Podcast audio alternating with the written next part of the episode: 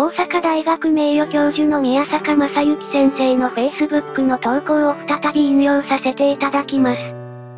かねてから RNA ワクチン接種に反対している開業医の方がワクチン接種によりリンパ球がエイズ患者のレベルにまで減り、かえって免疫が抑制されている。危険だと Facebook に書いておられます。しかし、それは全く間違っています。昨日、私が同じく Facebook に書いたように、実際はどのようなワクチンでも接種後に末梢血のリンパ球が一時的に減ります。これは決して新型コロナワクチンだけではありません。これはリンパ球シャットダウンと呼ばれる生理的現象であり、この時には末梢血中のリンパ球が一時的に減るだけで、全身のリンパ球数は全く変わらず、体の免疫力も変わっていません。つまり、これは免疫抑制とは全く関係のない現象です。上記の先生にそのことをお知らせしたところ、今度は約2年前に出た論文を引用してワクチン接種をすると、接種後2週間以内に感染者が増えると言ってこられました。しかし、残念なことに、この先生は再び医学データを間違って解釈しておられます。これは非常に大事なことなので、少し長くなりますが、説明しましょう。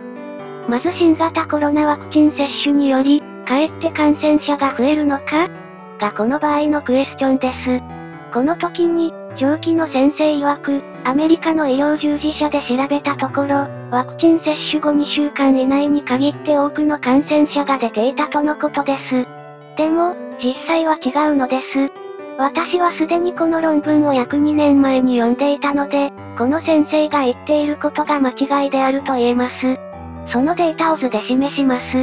すると、確かに初回接種時は接種後2週間以内で感染者が多いように見えるのですが、全体の感染率は時間とともに下がっています。また、2回接種では時間経過とともにさらに大きく感染率が下がっています。では、なぜ接種後2週間で感染者が増えるように見えるのでしょうか？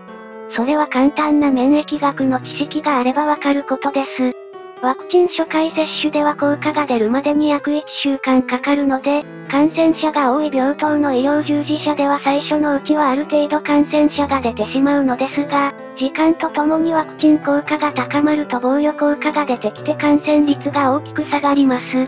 さらに、2回目接種後はすぐにワクチン効果が出るので、感染者の増え方はもっと少なくなるのです。ところがこの事実を理解している人は必ずしも多くなく、ワクチン接種したので大丈夫だと思い込んだまま、コロナ診療、治療に携わり、結果としてワクチン接種済みの医療従事者で一時的に感染者が増えることがあるのです。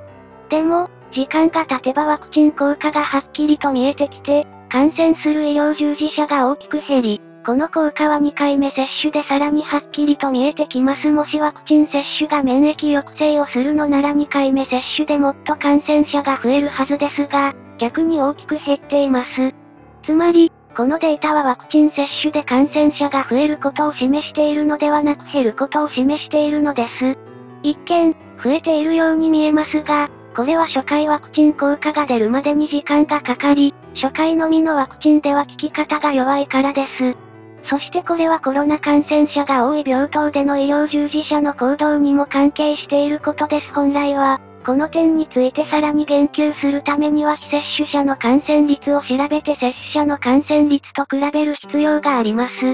以上、単純な医学データを誤って解釈し、それを一般の方々に吹聴するというのは、まさに風説のルフにあたります。専門家を装って間違った解釈を伝えるというのは実にまずいことだと私は思います。